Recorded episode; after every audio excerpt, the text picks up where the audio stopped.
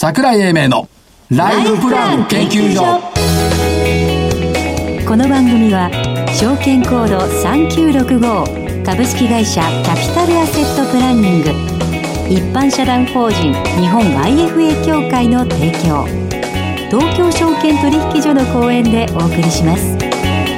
こんにちは桜井英明です。そして日本 IFA 協会の正木明夫です。そしてアシスタントの飯村美希です。よろしくお願いします。よろしくお願いします日経平均株価は9日ぶりに反発。はい。ですがね。149円高ってさ、これ、なんか無や、あの、無邪気に喜んでる人がさっきいたんですけど、嘘だよ本当。いやなんかこうやったーとかで喜んでる人がいたんですけど。気持ちだけ。でいや私もだってちゃんと見てましたから5番。どんどん。私もって言ってないじゃん。喜んでいる人がいたって。くそどういうことです。600円近く上がっていたのが149円だからやったっていうレベルですか、言え27,678って円。言ったんですよ桜井さんが。しかしトピックスは9日続落よ。そうですね。トピックスマイナスでしたね。という動きで、まだ定まらぬといったところですけども、昨日と逆で値上がりが839、値下がりが1249。はい。上がってるのに値下がりのが多いんだよね。まあ、おかしな状況が続いているなと。で、気がついた。やっぱりね、日経平均の入れ替え良くなかった。えー、そういうことですか？あのですね、先週言ったかな、日経平均の下株当利益って先週の金曜、言ってるわけないよね、金曜日減ってんだから。金曜日にいきなり100円減ったのよ。はいはいはい2150円が今2029円ぐらいなのね。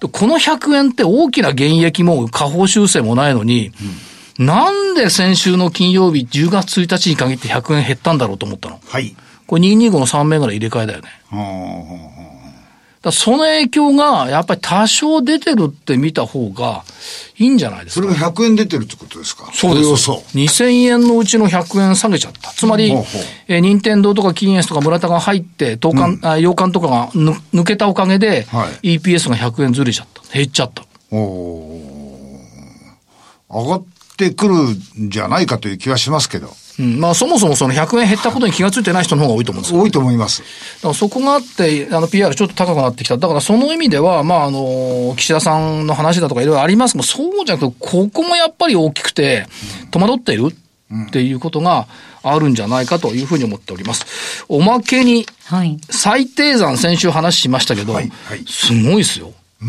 最低売り算、先週88億円減って、はい62億円。うんこれね、2013年3月8日時点ってゼロだったのね。うん8年7ヶ月ぶりの低水準って62億円ってすごいよね。から、えっ、と、改ざんの方が、これも1570億円減って、1兆2676億円。はいえっ、と、どっちもちょっとやる気です。になってきているという状態ですね。金利は順張りになってきてるわけでしょ？うん、昨日で0.008%かな、金利が。ちょっとずつ増えて、あとわ、笑っちゃいけないんだけど、一昨日ってアメリカの金利が上がったって言ってニューヨーク株下げたのよ。はいで、昨日、さらに金利上がってるのに、ニューヨーク株上がったのよ。ええおかしいでしょ。まあ、1.5が1.52とかっていうところのレベルになってきたっていうことでしょまあ1.4%台が1.5%台になった。どっちにしてもね、金利が問題だとかテーパリングだとか言ってる割に、金利が下がっても上がっても株が逆に動きをするってことは、こいつ本筋じゃないだろうっていうふうに、やっぱり考えた方がよろしいんではないのかな。というふうに言ってますが、はい先週、これひどいんだよね。正木さんおめでとうございます。素晴らしいね。ありがとうございます。えっ、と、つなぐソリューションだっけ ?6551。はいえっ、と、32円高。はい。丸丸。丸です。丸私は言いたい。は はいどうぞどうぞこんなにいい銘柄ばっかり言ってるのに、うん。どうして丸にならないんだろう。うん昔どっかで聞いた言葉だよね。そうだね。しょうがないでしょ。こんなに掃除して綺麗にしてるのにどうしてお客さん来てくれないんだろうって。いや、コロナだったから、あの時は。そう。まあ今もこの、D- DIT、BCC、豊雲ニューアート、全部×。珍しいですね珍しいじゃあこれからさ、あのーはい正木明夫のお笑い投資道場にしよう。お笑い投資道場の方が雰囲気に合ってるねそ。うかな。うんでは今週の素晴らしき銘柄をどうぞ。素晴らしい銘柄じゃなくて、またかいです。え？1月に言った銘柄なんですが、はいえーこういうふうにマーケットがこれだけ荒れてきてるんで、ディマンドの高そうなところに行こうかなと思って、日本 M&A センターです。ほう。またかいっていう話でしょ？いいえ、え、どうしてですか？その心は？え、これあのー最近桜井さんといろんな企業さんに取材に行くじゃないですか。はい順調な成長戦略、プラスアルファの、急激な成長戦略のところは、M&A っていうかすごく多いんですよ。はい。ですから、ここのところからこういう時代の変化、事業内容の変化に伴って、M&A というのはかなり増えてくるんじゃないかなという気がしておりますので、日本 M&A センターでございます。2426だっけ？えーっと、2127です。2127か。はい。コード言わないからさ、年寄りは。すいませんです。2127ね。僕が最初の頃は、銘柄コードがなかったんです。そんな人がまだ存在してることがすごいよね。いや、生きております。えー一昨日誕生日でした。おめでとうございます。あ、いよいよベージュ？ベージュはとっくにすぎ、あ、ベージュ行かないですよ。とっくに過ぎてる？まさきさん、私昨日誕生日でした。見ました。何その、みんな10月生まれなの？うん、10オク月ト。バーベイビー。はい。つまんねえどうしてつまんないんですか？面白くしてくださいよ。え。あれも10月だったじゃん。あの、誰だっけ？あの、アメリカの弁護士修行して帰ってきた人。あ、そうですか、小室さん。あの人10月、マコさんも10月だったね。うん、そうです。そういえば。で、えーっと、私、どうぞ。アドソル日清お、3837。これからね、世界は変わるよ。変わります。いや、行ってきたのよ。はい。月曜日。はいはい。でね、これからね、IT じゃないね。えーっとね、OT、オペレーションテクノロジー。はい。もうね、IT は誰でもできる。だからこれからは、例えば車を動かすだとか、あのー遠隔治療するだとか、オペレーションができなきゃいけないと思うのね。単なる IT じゃないんだよね。で、えっ、と、アドソル日清そのものは、電力の系統の制御システム。はい。つまり電力が多い時少ない時、少ない場所、多い場所、どうやるかっていうソフトをずっとやってきたんですよ。まあここから発生してるんで、まあまあ、もちろん自動運転だとかいろいろことやってますし、メディカルヘルスケアともやってますけども、キーワードはね、オペレーションテクノロジー、制御ができるかどうか。っていうところに多分なってくると思うの。まあもちろん業績もいいですしね。えっ、と、これはちょっと期待をしておきたいと。IT じゃなく OT だね。とすご思った。かったね。はい。それから、えっ、と、HPC6597、えっ、と、科学技術用のお高性能のコンピューターってのがこれ制作に乗ってくるでしょうと言ったところ。から、えっ、と、4449ギフティ。GoTo トラベル復活するとギフティのポイント券とか出て、いいギフトとかね、はいまた来るんじゃないのという感じがしてますんで、一応3銘柄、敗者は3つ。はい。ということで、えーこの後ゲストの方のご登場です。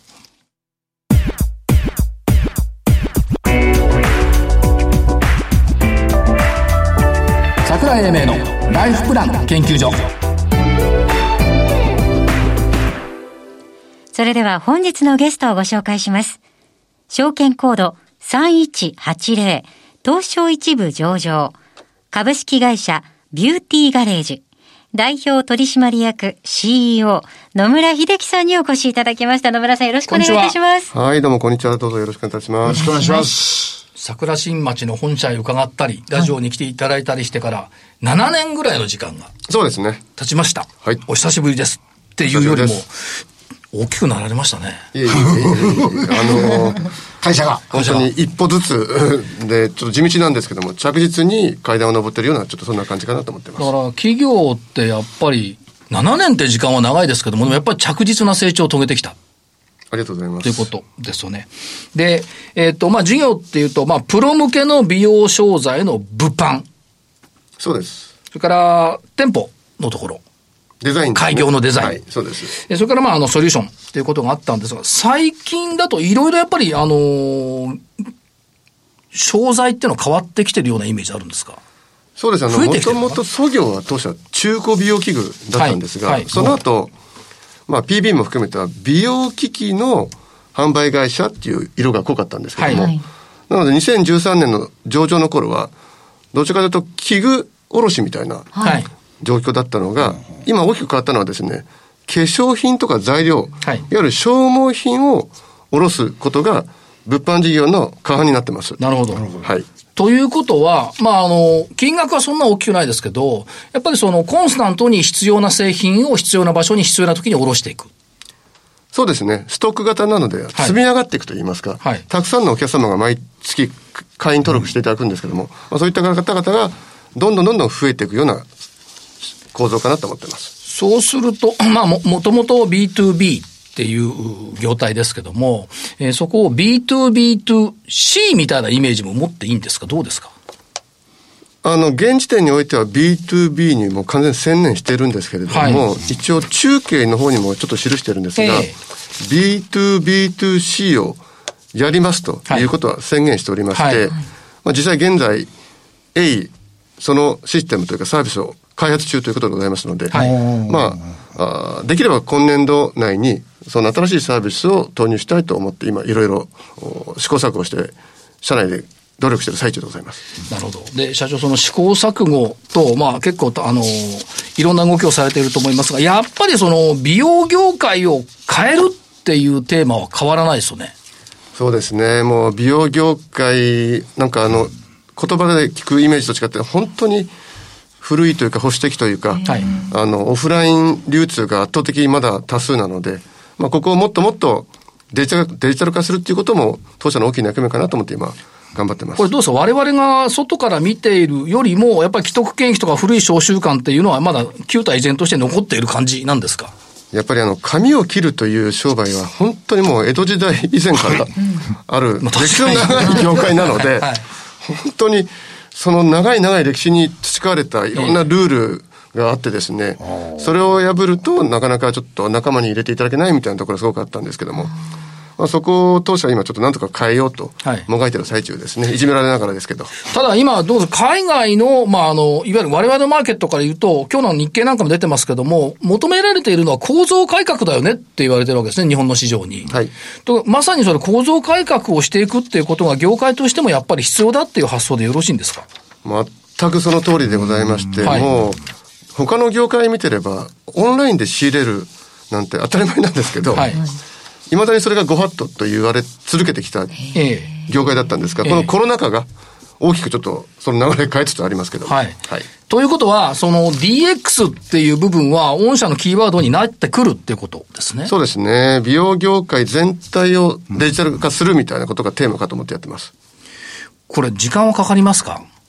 時間が結構かかるっていう。労力もいりますよね。労力も時間もいるんですけども、それがあの、思いのほか、はい、思いがけず、この、新型コロナウイルス感染拡大で、逆に DX 時計の針がぐっと進んだというのは、ちょっと想定外の、あの、プラス面でした。はい。ただ、そうなった方が、いわゆるの、プロフェッショナルビューティーサプライというか、プロフェッショナルの方々、お店の方々にとってみると、その方が楽ですよね。その方が、あの、早くて安くて便利なので、はい。はい、一回体験していただくと、あ、この良さはもう離れられないみたいな世界作っていけるかなと思ってますね。なるほど。はい、そうなってくると、まあ、美容サロン業界がこう変革を遂げてくると、飯村さんなんかは、クライアントとしてはいいよね、はい、明るくなるもんね。そうですね。いや、でも言われて今思いましたけど、言ってる美容室さんも手書きの伝票なんですよね。そうなんですよ。カルテも紙なんですよ。あ、そうです、そうです。まだまだ。はい、今言われてはって思いました。それってどうなんですか？だいぶ遅れてませんか？あの、もちろん、あの、佐野さんによって、もう IT 化進んでるところもあって、はい、もうすべてデジタルにやってるところもありますけども、まあ平均で言うと、まだまだちょっと遅れてる業界かなと思いますね。ということは、まあ中継等々でも言われてますけど、美容業界にの常識に挑むっていうのが与えられている課題ですし、追求していく課題。そうですね。はい。これ、挑み方はいろいろあると思うんですけども、やっぱり、いろんなアプローチしていくって考えていいですか？そうですね。ただもう、今から昔に戻れるならば、はい、もうちょっと、あの、偉い人たちに挨拶して、あの、ちゃんと筋を通してとか、あの、はい、そういうことやってればこんなに苦労しなくて済んだのかなと思うことあるんですけども、今となっては、もう正面から今突破しようとしちゃってるので、たくさんの摩擦は起こしてるんですけども、もう行くしかないっていうことで、そこはもう割り切ってというか確保して進んでます。それはやっぱりあの、日本のため。っていうことですね。国のためですよね。そうですね。全体良くしようって話で。はい。あの、美容サロンを通して、社会全体が明るくできるっていうふうにちょっと信じてますので。はい。はい、だ別にその、私利私欲でやってるわけでもないし、こうって公ですもんね。もう全くもうそういう、なんでしょう、志みたいな形今、ね、そう、志。はい。うん、だから、そ、その高さを今、ずっと追い続けているっていうことと、あとあの、さっき大きくなりましたねってお話したんですけども、別に社長が伸びたわけじゃなくて、あの、物流系とかこの辺の拡充ってやっぱり著しいですか？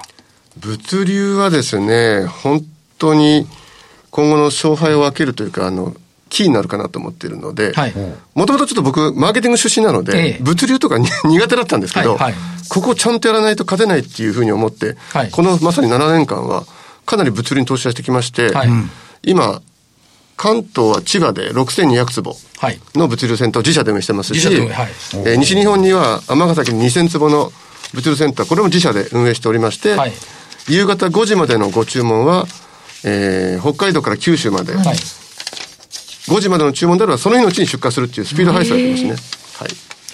それはだからやっぱりクイックレスポンスっていうことは重要だってことですよね。やっぱり驚きのサービスというか、はい、こんなに早く届くんだ。いつものディーラーさんだと来週になっちゃうのに。うん、はい。今それを聞きたかったんですよ、ね、それじゃ間に合わない？それじゃ遅いじゃないですか。遅い。遅い。はい。うん、なので、あの、すぐ翌日届きますけど、みたいな世界を作るってことで、えー、驚きを作ろうとしてま、ね、で、もう一つ。あの、渋谷半径3キロ圏内は、もっとすぐ来るんでしょ？そうですね。これちょっと昨年から始めた試みなんですけども、翌日じゃまだまだ遅いんじゃないかということから、はい今すぐ届くっていうサービスができないかっていうことで、まあ、渋谷に材料化粧品のショップ拠点を新しく作ったので、駅から徒歩2、3分ぐらいなんですけど、200坪ぐらいございます。はい、そこにたくさんの化粧品や材料を置いてるので、まあ、半径3キロぐらいの県内、うん、渋谷からだと、まあ、六本木とか青山とか、えー、新宿とか、三茶も下北も入るんですけども、はい、まあ、そういったところに30分でお届けするってサービスが出ました。これ多分こう、髪を切りながら、この放送を聞いておられる床屋さんいらっしゃるかもしれないですね。いや、床屋さんじゃね美容室。美容室。両方とも、はい。いや、しかし、今社長がおっしゃったエリアって、多いですよね。めちゃめちゃ多いんですよ。信号より多いんじゃなかったでしたっけ？美容室ってあれ？違いましたっけ？いや、コンビニよりは間違いない。コンビニより多い。信号より多いかどうか信号よりも多いです。信号よりも多いですね。まあ、田舎の信号ないもんね、そういう しばらくね。はい、でも、そういうつもりはないですけど、でも、確かに本当に美容室多いですもんね。というと、正木さんが今言ったように、あ、これ足りないけど、次のお客さんどうするみたいな時に、とても便利。そうです。急に入ったお客様の対応もすぐできるっていうことで、はい、まあこれが好評いただければ全国でやっていきたいななんてことも思ってますね。すそうですよね。梅田から半径3キロすぐ届けますとかですね。はい、で、北五条、西五条から半径3キロとかね。ただまあ一方で翌日の午前中届けば十分早いよっていう声もあったりするんで、ね、ちょっとどこまでやるかっていうのはちょっと要検討ですけど、ね、それはそうですね。はい、ただまあ今社長おっしゃった今のエリアっていうのはたくさんお客さんもおられるし、はい、日本のまあ最先端のエリアですよね。うん、という気がします。ということで、で、目指すところは、国内美容ディーラートップの地位。そうですね。あの、中継の2024年度までの一つの、まあ、区切りというか目標としては、あ当社美容ディーラーではないんですけど、はい、まあ、美容ディーラーの顔もありますので、はい、まあ、美容ディーラーとしては、まずはナンバーワンをこの期の間に取りたい、はい、取ると、ちょっと宣言しております。そしてその先は、ちっちゃく書いてあるんですね。アジアナンバーワン。そうですね。あの、アジアナンバーワンを目指すっていうことをもともと言ってたんですけども、このコロナで、ええ。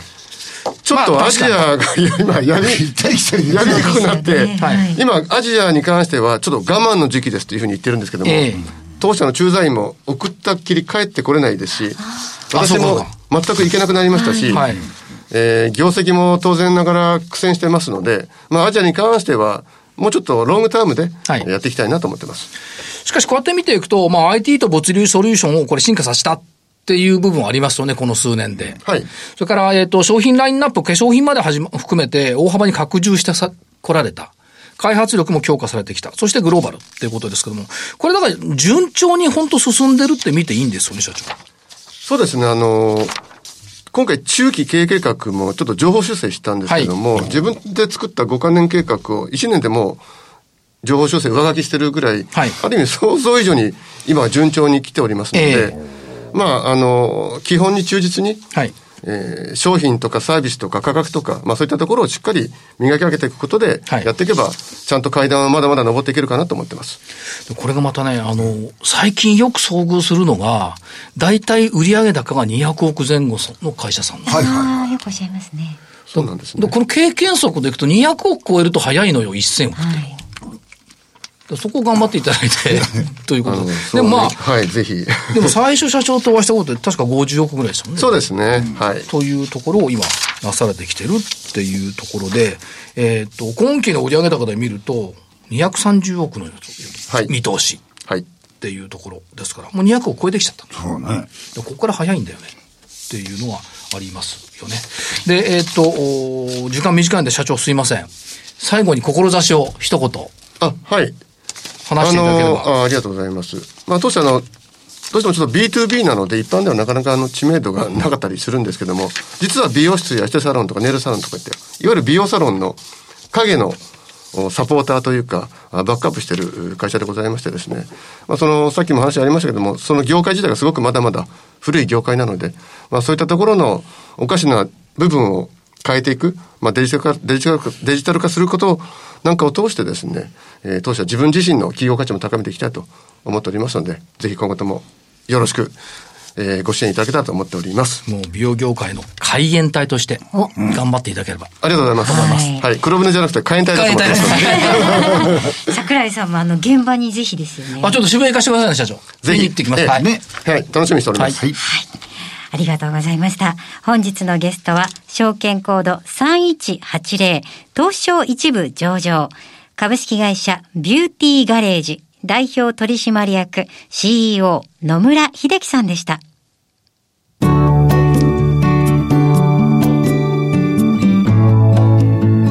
今週のライフスイート。さて、資産運用について学ぶこのコーナー、今月のマンスリーゲストをご紹介します。IFA 法人ビッグツリー株式会社代表取締役大友美希子さんにお越しいただきました。大友さんよろしくお願いいたします。よろしくお願いいたします。よろしくお願いします。お願いします。では早速なんですけれども、大友さん、自己紹介をお願いしてもよろしいでしょうか？はい。弊社はファイナンシャルアドバイスを通じて、お客様の幸せに貢献するという理念に共感したプロフェッショナルな仲間たちとともに、2018年4月に設立しました。はい。まあ現在は5名の仲間たちと協力しながらお客様に対応させていただいております。はい。大友さんはもともとご職歴をお伺いしてもよろしいですか？はい。私はあの、日光証券で、はい、転勤のない地域密着型というファイナンシャルアドバイザーという職務があったんですが、はい、あの、その FA として12年在籍させていただきました。え、またあの、現在通じてあの、どんなお客様が多いですか？昔の時と比べて一つ、大きく感じるのは、こう、お客様のこう運用の目的や、バックボーンがこう結構今変わってきてるなっていうのは肌で感じてますね。その証券時代、はい、証券会社にいた時と雰囲気が違うってことですか？当時本当にあのなかったお客様層としては、もう30代、もう中には本当20代後半の方が、もうごくごく一般のお仕事をされて、コツコツこう貯蓄をして、そしてあの、1000万円以上貯めて、それを持って、将来に備えたいんだけどどうすればいいですか？っていう相談が来るんですね。素晴らしいですね。え、それすごく、ものすごく趣味が貯金な人とか、特別な事例ではなく、はい。そうなんですよ。本当に普通にサラリーマンとして暮らしていて、それなりにこう、溜まっていったからっていう理由なんですね。まあ、そうですね。一つ思うのは、昔と比べてこう、例えば、今の若い世代はあまり車に興味がないとか、ああとはまあ持ち家はリスクだから持ちたくないなんていう、はい、そういったこう消費動向とかのちょっとこう変革もあるのかもしれないんですが、うん、はい、はい。まだ年齢が若いので、はい、モデルとしての、まあ、ちょっと少し FP さん的な要素も含まれるんですが、そのライフイベントとかをちょっとこう、一個一個確認しながら、そのお客様のそのまあ、理想とするこう近い未来像からちょっと遠い未来像までちょっとお話をしてでその中でその方に合った内容をご案内差し上げるような感じですかね。基本的にはね、あの、今、20代とか30代だと、プラン、どういうふうにプラン立てていいかわからない人もいますもんね。ライフイベントがどんなことが待ち構えてるのか、うん、正直私もわかりませんもん。それでそこにどのくらいお金がかかるかもわかんないじゃないですか。うん。うん、そうですね。やっぱりそういう意味では伴走してくれるとありがたいですよね。そうですね。スタートのところからいろいろとアドバイスをしてもらえる。うん。うん。またでは提案は、じゃあこうしましょう、ああしましょうっていうのは、そのプロフェッショナルな皆さんと一緒に考えていただけるんですね。あはい。弊社にまあ所属する IFA の中には、本当に多様な経歴を持つ人材に恵まれておりまして、はいまあ、例えば、株式トレーダーや法律事務所の秘書だったり、はい保険の外交員とか、はい、そして今話題のラップという商品の設計の根幹に関わった人材もいるんですね。ララップって、ラップですか？あの、食品にかけるある。違いますよ。これまた別に聞きましょうね。あれ？長くなりますから。あれ？あ、そうなんですか、はいじゃあ、このラップの謎については、次週以降ということで。そういうことです。かし、かしこまりました。はい。はい、ということで、えー、今月は、大友美希子さんに様々なことを教えていただきたいと思います。また来週からも大友さんよろしくお願いいたします。よろしくお願いいたします。それでは、ここでお知らせです。株式会社キャピタルアセットプランニングは、金融機関に最先端のシステムを提供しております。証券コードは3965-39老後。フィンテックにより日本人の豊かな老後と円滑な相続、事業承継を創造することをミッションとしております。国内42社の生命保険会社のうち2社に1社が当社のシステムを利用し、政府の設計から申し込み、契約締結に至る政府販売プロセスをペーパーレスにより実現しております。また、障害資金繰りをスマホで予想するライフプランアプリ、資産家向け相続財産承継システムを開発提供しております。証券コード3965-39老後。キャピタルアセットプランニングは、フィンテックによって人生100年時代の豊かな老後を実現いたします。資産運用の目標設定は、人それぞれにより異なります。個々の目標達成のために、独立、中立な立場から専門性を生かしたアドバイスをするのが、金融商品仲介業 IFA です。一般社団法人日本 IFA 協会は、企業 IR 情報を資産運用に有効活用していただくため、協賛企業のご支援のもと、この番組に協力しております。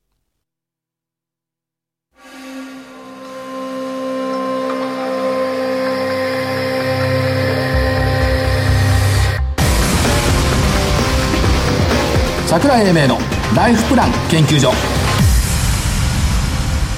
この番組は証券コード3965株式会社キャピタルアセットプランニング一般社団法人日本 IFA 協会の提供東京証券取引所の講演でお送りしました。